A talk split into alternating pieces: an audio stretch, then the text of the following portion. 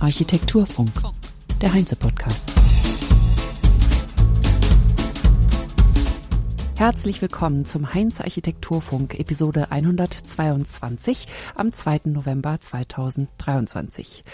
Ich bin Kerstin Kuhnekatz und heute spricht Klaus Fühner mit Ernst Ulrich von Weizsäcker. Der wird beim Klimafestival am zweiten Tag sprechen, das ist der 24.11., und zwar um 16.30 Uhr mit dem Vortrag Klimaschutz unbedingt, aber möglichst international. Wir steigen ein ins Gespräch. Herzlich willkommen zu einer weiteren Episode des Architekturfunks, die ebenfalls im Zeichen des Heinze Baunetz Klimafestivals steht, das am 23. und 24. November in Berlin stattfindet. Wir sprechen voller Vorfreude mit Akteurinnen und Akteuren, die das Klimafestival mitgestalten. Ich begrüße ganz herzlich Professor Dr. Ernst Ulrich von Weizsäcker. Hallo, Herr Weizsäcker. Freut mich. Vielen Dank. Sie sind Naturwissenschaftler und Politiker und Sie zählen zu den Pionieren der Umweltschutzbewegung in Deutschland, aber auch international. Und Sie haben sich als Umweltforscher schon früh einen Namen gemacht. Nach dem Studium der Physik promovierten sie in Biologie und haben Anfang der 70er Jahre ihre Hochschulkarriere begonnen. Sie waren von 1972 bis 1975 Professor für Biologie an der Uni in Essen, von 1975 bis 1980 Präsident an der Gesamthochschule in Kassel, von 1981 bis 1984 Direktor am UNO-Zentrum für Wissenschaft und Technologie in New York und von 84 bis 91 Direktor in, am Institut Institut für europäische Umweltpolitik in Bonn, London und Paris. Und von 91 bis 2000 Präsident des Wuppertal-Instituts für Klima, Umwelt und Energie. Jetzt gibt es eine kleine Lücke, dann waren Sie von 2006 bis 2008 noch einmal für eine Professur in Kalifornien in Santa Barbara und sind seit 2009 zurück in Deutschland und fungierten als Co-Präsident des International Resource Panel des UNO-Umweltprogramms UNEP. Und von 2012 bis 2018 waren Sie Co-Präsident des Club of Rome. Sie haben sich aber auch für Politik interessiert, sind seit 1966 Mitglied in der SPD und waren im baden-württembergischen Landtag aktiv, aber auch von 1998 bis 2005 Mitglied des Bundestags für Stuttgart.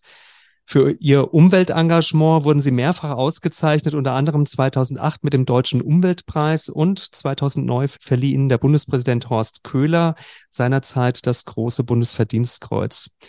Sie sind Sohn des Physikers und Philosophen Karl Friedrich von Weizsäcker, Bruder des Wirtschaftswissenschaftlers Karl Christian von Weizsäcker und Neffe des ehemaligen Bundespräsidenten Richard von Weizsäcker. Also der Stammbaum der Familie Weizsäcker reicht urkundlich weit zurück bis ins 13.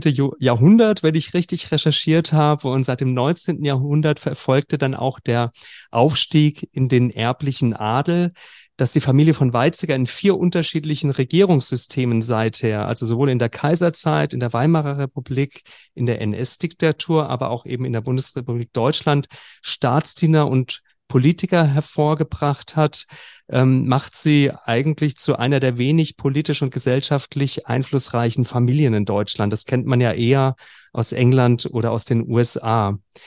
Herr Weizsäcker, wie sind Sie eigentlich aufgewachsen und inwiefern hat Sie diese Familie mit dieser schweren Historie geprägt? Zunächst mal etwas Seltsames. Im Jahr 1944, war, als in Deutschland die Bomben niedergingen, konnte mein Vater seine drei Kinder damals in die Schweiz transportieren. Und dann konnten wir von Mitte oder Ende 1944 bis Anfang 1948 in der Schweiz leben. Da hatten wir ein Wahnsinnsglück, von daher kann ich auch absolut fließend Schweizerdeutsch.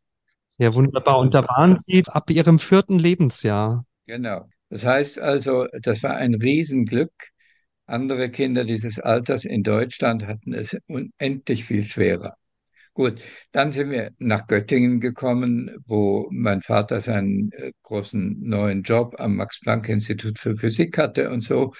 Und da habe ich dann auch Abitur gemacht und dann habe ich in Hamburg äh, Physik und erstmal Chemie studiert. Das war alles sehr interessant. Ich habe immer wieder was Neues gelernt und eigentlich wollte ich von vornherein Biologe werden. Und das hat dann geklappt und konnte ich in Freiburg hm. promovieren in der Biologie. Gut, so viel zur Geschichte. Und dann habe ich ständig den Beruf gewechselt. Das war immer sehr interessant. Sie haben das alles schon sehr schön aufgezählt.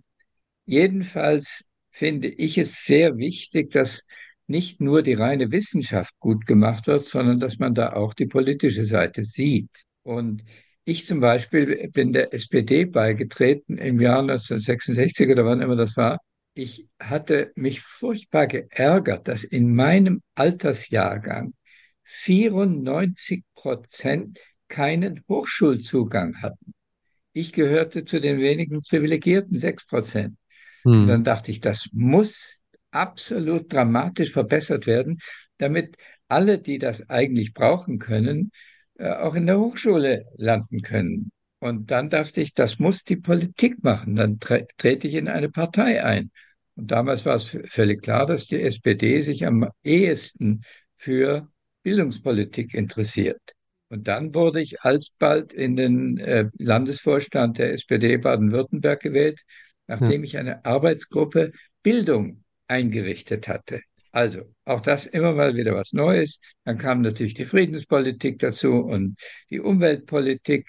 Das, da musste man immer wieder neu nachdenken, neue Freunde finden und so weiter. War immer ein spannendes Leben. Dieses Interesse für Politik, aber auch eben für die Wissenschaft, das, das liegt Ihnen offensichtlich in den Genen, oder? Ist das Teil Ihrer ja. DNA, dieses Engagement? Das bringt natürlich auch die Familie, die Geschichte mit sich. Übernimmt man das dann als Kind und, und nimmt man das wahr? Ja, also am Tisch zu Hause wurde auch über Politik immer wieder geredet. Das fand ich vernünftig. Jetzt will ich aber noch etwas von der Vorgeschichte der Familie sagen. Äh, Sie haben das ein bisschen äh, gewissermaßen beschönigt. Die Weizsäckers, die hießen früher Watzacker oder so ähnlich. Ja, ja. Und wurden dann, ich glaube, im 18. Jahrhundert oder so etwas Müller. Ja. Und dann haben sie gesagt, jetzt nennen wir uns Weizsäcker, weil der Müller, der trägt einen Weizensack auf dem Rücken. Rücken. Daher kommt genau. die äh, komische Schreibweise. Ja, ja. Dann äh, haben sie das sehr gut gemacht im Hohenlohischen Gebiet und dann wurden sie irgendwann sogar ins Studium zugelassen. Das war eine große Seltenheit und wurden dann Theologen. Und einer von denen, äh, das war dann der Sohn des Theologen, der ist in die Politik gegangen. Der wurde Ministerpräsident von Württemberg mhm. und sehr geschätzt vom König von Württemberg, unter anderem, weil er gegen Kaiser Wilhelm der Meinung war, man soll doch um Gottes Willen jetzt nicht Krieg führen. Das war also 1914 bis äh, 18 und so weiter. Und dann hat der König ihn zum adeligen Freiherrn von Weizsäcker ähm, hochgelobt und seither kommt dieser Name. Das ist ganz neu.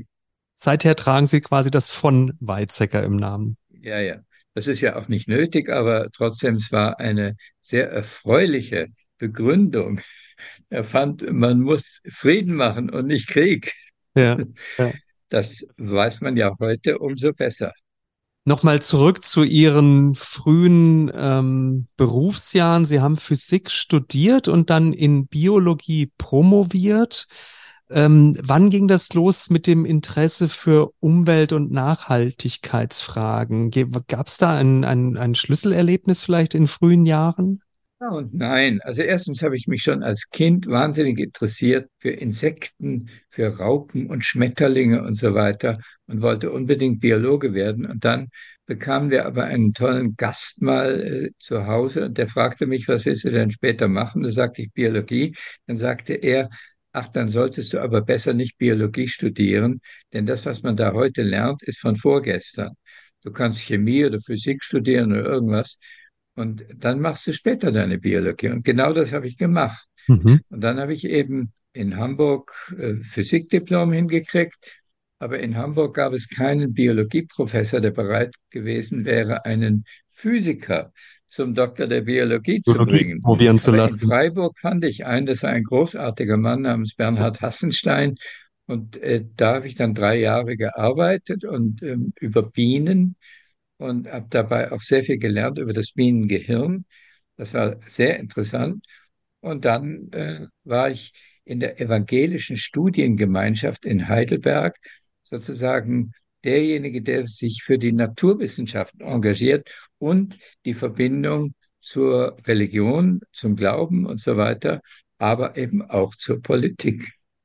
Und das war auch eigentlich schon der frühe Einsatz für die Biodiversität, ne, für den äh, Umwelt. Ja, in gewissem Sinne, der Leiter dieser der evangelischen Studiengemeinschaft, der sagte, man muss auch etwas machen, was heute politisch relevant ist. Was, das durfte ich selber auswählen. Und dann habe ich gesagt, etwas vom Wichtigsten scheint mir zu verhindern, dass biologische und chemische Waffen ernstlich fortgebaut werden und dann in die Kriege kommen.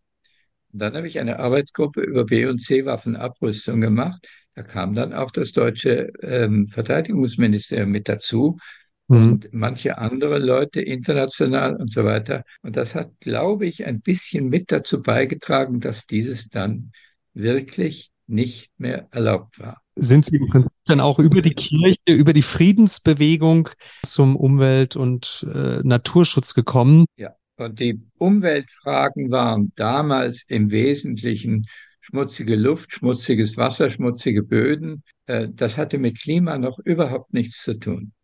Ja. Das wollte ich jetzt gerade fragen, weil das war ja dann so Anfang der 70er Jahre vermutlich. Ne? Da war ja die Grenzen des Wachstums, dieser Bericht, äh, des Club of Rome zur Lage äh, der Menschheit in aller Munde und die hat jetzt natürlich auch äh, ein Stück weit eine Renaissance äh, erfahren. Im letzten Jahr eben quasi 50 Jahre, äh, die dieser Bericht zurückliegt, ähm, mit den ja Bezug natürlich zu den aktuellen äh, Umweltthemen, die wir haben, dem Klimawandel, äh, dem wir gegenüberstehen. Haben Sie diesen Bericht damals wahrgenommen? Hat der Sie beeinflusst? Das waren ja, glaube ich, auch dann die Anfangsjahre Ihrer ersten Professur in Essen. Es war zunächst mal in der evangelischen Studiengemeinschaft, dass ich ein Buch über Umweltfragen und äh, das, was Menschen dazu machen kann, gemacht aber später dann wurde ich in der Tat zum äh, Universitätsprofessor in Essen berufen und habe dort dann alsbald auch die Möglichkeit von Umweltwissenschaft in Essen mit eingeführt. Und das fand ich äh, sehr, sehr wichtig, denn in Essen war es ja so schmutzig, dass man äh, die gewaschene Wäsche nicht draußen hinhängen konnte. Die wurde ja dunkel. Mhm. Und äh, wir waren dann in Essen sehr aktiv in der Frage der Luftreinhaltung. Und ähm, später als Präsident des Wuppertal-Instituts für Klima, Umwelt und Energie haben Sie mit zwei Co-Autoren ebenfalls einen Bericht an den Club of Rome verfasst mit dem Titel Faktor 4. Können Sie mal kurz beschreiben, worum es eigentlich in diesem Bericht geht? Ich glaube, so ein Stichwort ist ja Ressourcenproduktivität. Was genau ist damit gemeint? Ja, was hat dieser Bericht bewirkt? Es gab ja Tschernobyl mit dem fürchterlichen Atomunglück und gleichzeitig gab es die Klimafragen. Und dann dachte ich, naja, also Verschieben von äh, Energieversorgung, mal äh, Atomenergie, mal äh, Kohleenergie oder irgendetwas, das ist nicht die richtige Frage. Wir müssen versuchen, mehr Wohlstand mit weniger Energieverbrauch machen. Und habe dann entworfen ein Buch mit dem ersten Titel Faktor 4. Doppelt so viel Wohlstand, halb so viel äh, Energie- und äh, Ressourcenverbrauch. Ja. Und dann lud ich einen alten Freund von mir, Amory Lovins, nach Wuppertal ein. Er hat einen glänzenden Vortrag gehalten und dann habe ich ihm das vorläufige Inhaltsverzeichnis von dem neuen Buch gezeigt. Dann wurde er ganz melancholisch. Da fragte ich, was ist denn los? Fragte ich ihn, du willst vielleicht Co-Autor werden? Dann, dann strahlte er und sagte, ja natürlich, selbstverständlich. Denn er war viel besser in Fragen von Energieeffizienz als ich, das wusste er auch. Ja. Und dann hat er auch noch seine Frau, Hunter Lovin, sie, sie mit reingeholt. Und dann hat er mitgeholfen, erstmal, also ich weiß nicht, so etwas wie 20 verschiedene Beispiele von einer dramatischen Verbesserung der Energieeffizienz. Zum hm. Beispiel war er besser informiert als ich darüber, dass in Darmstadt, Deutschland, das sogenannte Passivhaus erfunden worden ist. Ja. Das heißt, ein Haus, was von der passiven Sonnenenergie genügend beheizt wird. Das war großartig. Das war dann eines der Beispiele. Also heute leben meine Familie und ich in einem sogenannten Passivhaus und äh, wir sind sehr dankbar darüber. Wir haben praktisch keine Heizkosten und keine Kühlungskosten. Eine fantastische Entdeckung und so weiter. Also wir haben das Buch dann zustande gebracht. Das war dann in der Spiegel äh, Bestsellerliste mindestens ein halbes Jahr. Die englische Originalfassung, die kam komischerweise erst ein Jahr später aber ist dann auch in, ich glaube, äh, zwölf verschiedene Sprachen übersetzt worden. Die Chinesen, die waren begeistert und sagten, genau das brauchen wir für China. Auch im arabischen Raum und ähm, Spanisch, Französisch, Italienisch und so weiter, völlig selbstverständlich. Das Buch war ein richtiger Weltbestseller. Doppelter Wohlstand, halbierter Ressourcenverbrauch, trifft dieser Ansatz heute noch zu oder hat der sich Ihrer Meinung nach verändert? Naja, die Tragödie ist, dass die Menschen an so etwas wie Effizienz nicht gedacht haben, weil Energie von Jahr zu Jahr immer billiger geworden ist. Und zwar über 200 Jahre äh, mit ab und zu mal einen kleinen Ausrutscher. Das heißt also, das ökonomische Interesse an Energieeffizienz oder auch Materialeffizienz war relativ gering. Das ist dann erst später gekommen, als man mir angeboten hatte, das äh, Wuppertal-Institut äh, für Klima, Umwelt, Energie nicht nur auf Energie zu konzentrieren, sondern auch äh, materielle Geschichten. Äh, die Verminderung der materiellen Ressourcen ohne irgendeine Einbuße in die Lebensstandard ja, oder Qualität. die Qualität. Hm. Einige Jahre später, 2012, folgte dann eine weitere Abhandlung mit dem Titel Faktor 5, die Formel für nachhaltiges Wachstum. Dort gibt es auch, ich glaube, zwei Kapitel, die den Gebäudesektor betreffen, jedoch eher in Bezug auf das Thema Dämmung, Luftdichtigkeit und eben auch die äh, Energieeffizienz im Gebäudebetrieb. Und ich glaube, es gibt auch einige Beispiele für die Verwendung von Haushaltsgeräten und so weiter, wie man die äh, sparsam einsetzen kann, energieeffizient betreiben kann. Diese ganze Thematik nimmt ja auch nach wie vor Bezug wieder auf das Passivhaus, was aber damals gar nicht das Thema war. Und das fällt natürlich auch jetzt heute auf, war eigentlich der Begriff der grauen Energie oder auch eben der Entsorgung der Baustoffe am Ende des Lebenszyklus. Das ist finde ich ganz merkwürdig, ne? weil in keiner Energieeinsparverordnung oder bis vor kurzem keinem äh, Gebäudeenergiegesetz war das bisher ein Thema. Hat da jemand drauf geschaut? Und auch das Thema Abriss mit dem Abrissmoratorium von Architects for Future und, und äh, den Länderkammern und anderen Initiatoren, da hat eigentlich nie jemand drauf geschaut. Also ich glaube, dieser Begriff graue Energie, ich habe den erst so quasi mit der Pandemie 2020 wahrgenommen. Haben wir da geschlafen? Hat es den nicht gegeben? Oder wie erklären Sie sich das? Wenn Sachen billiger werden, und das war so, äh, interessiert das nicht. Und im Übrigen gab es 50 Jahre lang mindestens die Business-Idee der Wegwerfgesellschaft, Inbuilt Obsolescence. Man hm. soll dafür sorgen, dass die Sachen möglichst nach 15 Jahren oder so etwas kaputt sind, damit die Leute wieder neu kaufen müssen. Ja. Das war doch wunderbar für das Geschäft, aber idiotisch für die Umwelt. Im Übrigen äh, sollte ich jetzt nochmal den Namen des Erfinders des Passivhaus äh, erwähnen. Das ist Wolfgang Feist gewesen, ein ganz großartiger Mann, Freund von mir. Und er hat natürlich sofort verstanden, dass das ungeheuer vernünftig ist, dass man eigentlich äh, graue Energie gar nicht herzustellen braucht, sondern einfach Effizienz. Das fand ich sehr überzeugend. Und die Kreislaufwirtschaft, das war ja ursprünglich ein rein deutsches Wort, ist auch sehr gut fürs Klima, auch sehr gut für die Umwelt und für die Schonung. Man muss ja nicht überall baggern und immer neue Mineralien rausholen und die so schnell wie möglich wegschmeißen. Das heißt also, es ist wichtig, dass wir in unserem delikaten Planeten Erde sehr sorgfältig damit umgehen. Und im Übrigen müssen wir natürlich auch sehen, dass die Zahl der Weltbevölkerung nicht zu groß wird. In Ihrem aktuellen Buch mit dem Titel So reicht das nicht führen Sie an, dass nur wer dem Klima und der Natur nützt, künftig Gewinner sein sollte. Was genau meinen Sie damit und welches Konzept, welches Handeln soll dem zugrunde liegen? Sozusagen der Gegenteil von der Wegwerfgesellschaft. Die Wegwerfgesellschaft war ökonomisch begründet. Es ist doch wunderbar, wenn man wieder neu kaufen muss. Ist doch herrlich für den Produzenten, aber für die Umwelt überhaupt nicht. Das heißt, da gibt es einen Krach zwischen Ökonomie und Ökologie. Und den muss man überwinden. Also man muss dafür sorgen, dass es ökonomischer wird, ökologisch zu wirtschaften. Dafür müssen aber auch die Preise einigermaßen die ökologische Wahrheit sagen.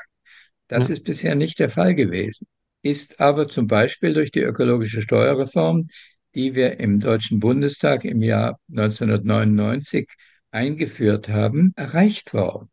Und später hat das Deutsche Institut für Wirtschaftsforschung herausgefunden, dass die ökologische Steuerreform des Bundestages von 1999 für Deutschland größenordnungsmäßig 600.000 Arbeitsplätze neu geschaffen oder gesichert hat. Das heißt, es war auch für die Ökonomie sehr gut und für die Umwelt sowieso. Hm. Aber ich finde es großartig, dass Sie Ihre Fragen äh, auf die Architektur konzentrieren, denn in der Tat ist es sehr wichtig, dass Häuser so gebaut werden, dass man sie nicht einfach äh, bald wieder äh, kaputt da sieht und dass man dafür sorgt, dass auch die Funktionalität so ist, dass nicht unnötig viel Energie verbraucht, nicht unnötig viel Wasser, nicht unnötig viel Mineralien. Ja. Und es gibt ja hm, äh, also jetzt aktuell eine ganz starke Tendenz, also wieder weg von diesem Passivhausgedanken, der ja auch äh, eine technische Aufrüstung des Gebäudes mit sich gebracht hat, eine enorme Dichtigkeit des Gebäudes mit sich gebracht hat, also auch eine, eine, eine starke Ausführung der ähm, äh, der Gebäudedämmung, ja, um die äh, bauphysikalischen Eigenschaften aufs Maximale der Fenster und so weiter zu verbessern.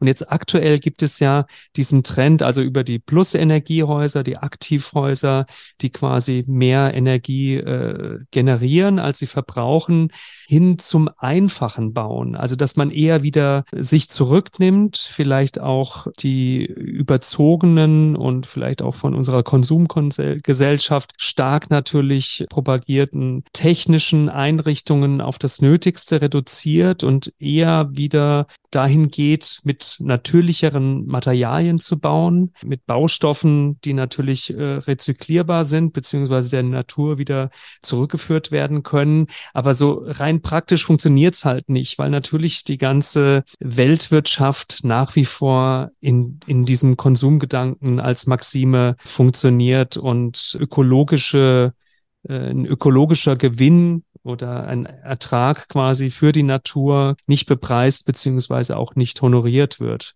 In dem Buch ich möchte nochmal drauf zurückkommen, so reicht das nicht. Treffen Sie auch die Aussage, dass nur sehr tiefgreifende Veränderungen in der menschlichen Zivilisation dazu führen können, dass einigermaßen eine einigermaßen erträgliche Zukunft für unseren Planeten durchzusetzen. Das ist ja das, was Sie eben gesagt haben. Ne? Wenn die Energie billig ist, die, die Energieträger günstig sind, gibt es keine Notwendigkeit, irgendetwas zu verändern, sondern es wird einfach äh, verbrannt ohne Rücksicht auf Verluste. Und das Paradoxon ist ja eigentlich, dass wir als vermeintlich intelligenteste Spezie dieses Planeten wohlwissend, also sehenden Auges ins Verderben rennen wir verändern uns nicht, und das sagen Sie ja in Ihrem Buch, es sei denn, wir werden dazu gezwungen. Die äh, äußeren Umstände lassen uns eigentlich keine andere Wahl mehr. Frustriert Sie das nicht auch manchmal oder macht sich das, gibt es da nicht einfach Momente, wo Sie resignieren und Sie der Mut verlässt? bin ich der Typ, der dann immer gleich jammert. Also ich finde es zunächst mal einfach gut, wenn Sachen kostengünstig werden, damit auch ärmere Familien und so weiter wohnen können. Insofern, ich bin immer voller Verständnis für die notwendigen Gewinnmöglichkeiten für die Wirtschaft. Wenn man keine Gewinne hat, dann kann die Wirtschaft nicht florieren, das ist ganz klar. Aber man sollte eben dafür sorgen, dass die ökologische Wahrheit sich in den Preisen niederschlägt. Das heißt, man muss auch von der Politik her dafür sorgen, dass das, was für unseren Planeten Erde gut ist, lukrativ wird und nicht nur für ein paar Millionäre brauchbar ist. Das heißt also, wir müssen dafür sorgen, dass ein vernünftiges, für den Planeten vernünftiges Verhalten auch ökonomisch einigermaßen praktikabel wird. Hm. Ich finde es sehr gut, wenn man im Rahmen der heutigen modernen Architektur sich genau diese Fragen stellt, dass es nicht zu teuer werden kann und gleichzeitig nicht umweltschädigend. Ja, und das ist natürlich ein globales Thema, logischerweise. In den letzten Jahren sehen wir eine, ein starkes Anwachsen an Umwelt- und Nachhaltigkeitsbewegungen, Initiativen und Menschengruppen, die sich zusammenfinden, nicht zuletzt Fridays for Future, letzte Generation und alles, was da kommt, insbesondere natürlich aus der Jugend. Wie bewerten Sie das? Wie nehmen Sie das wahr? Und welche Rolle möchten Sie vielleicht auch zukünftig in diesem Zusammenhang weiterhin spielen? Gibt es da konkrete Ideen oder auch Themen, die Sie mit umsetzen? Zunächst mal fand ich es einfach wunderbar, Greta Thunberg persönlich kennenzulernen und andere, die einfach sich engagiert haben das hat mich sehr beeindruckt und ich bin dann auch mit auf die Straße gegangen, wenn Fridays for Future eine Demonstration gemacht hatte. Ich habe dann manchmal sogar bei diesen äh, Veranstaltungen äh, noch das Wort ergriffen äh, und das, obwohl ich schon über 80 war. Aber warum eigentlich nicht? Das ist doch eigentlich eine gute Sache. Man engagiert sich als junger Mensch hoffentlich für Sachen, die auch für künftige Generationen und das eigene Alter äh, hm. taugen. Also das finde ich eine sehr erfreuliche Geschichte. In dem Buch So reicht das nicht äh, ist im Wesentlichen eine Sache versteckt, nämlich es genügt nicht, wenn Deutschland die Sache gut macht. Ja. Denn wir produzieren nur so etwas wie ein Fünfzigstel der äh, Treibhausgasemissionen und wir müssen dafür sorgen, dass das Ganze weltweit verbessert wird. Also wir brauchen eine Klimaaußenpolitik. Und dann, das haben Sie jetzt angesprochen, wir brauchen eine neue Denke. Früher war Fortschritt das Auffinden von einer Ölquelle oder einer Kupferquelle und dann eben rausholen, so viel man kann. Das war, nannte man Fortschritt. Heute ist das eine Art von Rückschritt. Heute müssen wir dafür sorgen, dass man weniger Kupfer, weniger Öl und so weiter braucht und damit gleichzeitig aber eine gute Ökologie und einen guten Wohlstand haben kann. Das ist aber technisch machbar. Das ist die Faktor 5 oder Faktor 4 Idee. Hm. Und dann habe ich ja in diesem Buch ein ganzes Kapitel für eine neue Aufklärung gewidmet. Die alte Aufklärung war in der sogenannten leeren Welt vor 200 oder 300 Jahren und so weiter. Das waren großartige Wissenschaftler wie Immanuel Kant und äh, René Descartes und so weiter. Aber in der heutigen vollen Welt müssen wir zusätzlich auch moralisch und praktisch, technisch einiges neu denken. Und wir müssen dann zum Beispiel äh, diese Faktor 5 Geschichte in die normale Zivilisation einspeisen, sowohl im Energiebereich wie bei den Mineralien. Und wir müssen dafür sorgen, dass eine Kreislaufwirtschaft nicht als negativo veraltetes Zeug, sondern als positivo etwas, was in die Zukunft schaut, hm. wahrgenommen wird. Da braucht man auch eine neue Art von Aufklärung, die äh, vielleicht im 17. Jahrhundert in dieser Form noch nicht vorhanden war. Aber die Frage ist ja wirklich, wie gelingt es eben, die Menschen mitzunehmen? Und es werden ja immer mehr, es sind ja acht Milliarden irgendwann in 15 Jahren werden wir vielleicht 9 Milliarden sein. Also, dass äh, man selbst persönlich sich immer am nächsten ist und ähm, man eigentlich so die Dramatik erst realisiert und vielleicht auch bereit ist, dann sich zu verändern, wenn man sie selber am eigenen Leib spürt. Und das ist, glaube ich, die große Herausforderung. Zweifellos. Es gibt in Afrika, im südlichen Afrika, ein Wort, das heißt Ubuntu. Und das bedeutet, ich bin nur gerade so viel wert, wie meine Gemeinschaft wert hm. und wie die auf mich gucken. Egoismus ist da das Schlimmste, was man sich äh, leisten kann. Aber die heutige Ökonomie tut so, als sei Egoismus der eigentliche Ansporn für Wachstum, Wachstum, Wachstum. Hm. Dies ist ein Denkfehler für die volle Welt.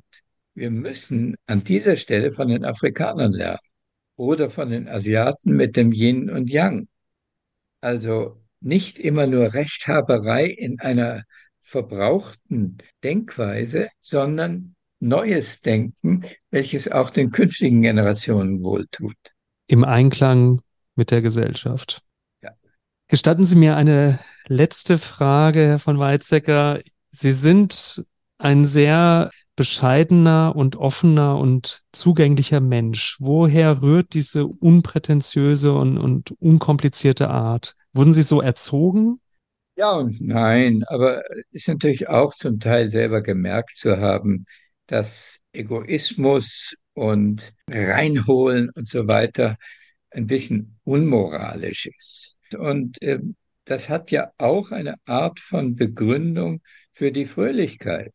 Ja. Also wenn man nicht immer nur wie ein Räuber da durch die Landschaft äh, tigert, sondern äh, Freundschaft mit den Leuten, mit denen man zusammenlebt, das braucht nicht die eigene Familie zu sein, sondern auch Freunde und ich weiß nicht was alles.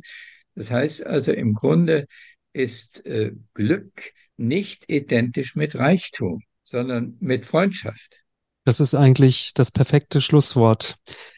Herr von Weizsäcker, ich danke Ihnen von Herzen für das Gespräch und freue mich sehr, Sie am 24.11. dann auf dem Klimafestival in Berlin wiederzusehen. Und Sie werden dort einen Vortrag halten mit dem Titel Klimaschutz unbedingt, aber möglichst international. Wir sind gespannt. Vielen herzlichen Dank für das Gespräch. Ich danke Ihnen. Und das war's für heute. Es sind noch drei Wochen bis zum Klimafestival. Das Programm findet ihr auf heinze.klimafestival.de, wo ihr euch auch anmelden könnt. Und dann sehen wir uns in der Station in Berlin. Seid dabei, diskutiert mit, genießt den Input, wenn sich alle am Bau Beteiligten treffen und über Lösungen, Ideen und Konzepte für das Bauen von morgen debattieren. Danke fürs Zuhören. Ihr wisst ja, wenn ihr den Podcast abonniert und am besten noch die Glocke aktiviert, verpasst ihr keine Episode. Der Podcast erscheint wöchentlich, immer Donnerstag um 17 Uhr. Habt eine schöne Woche und tschüss. Architektur Funk. Der Podcast wird moderiert und produziert von Kerstin Kuhnekert für die Heinze GmbH in Berlin 2023.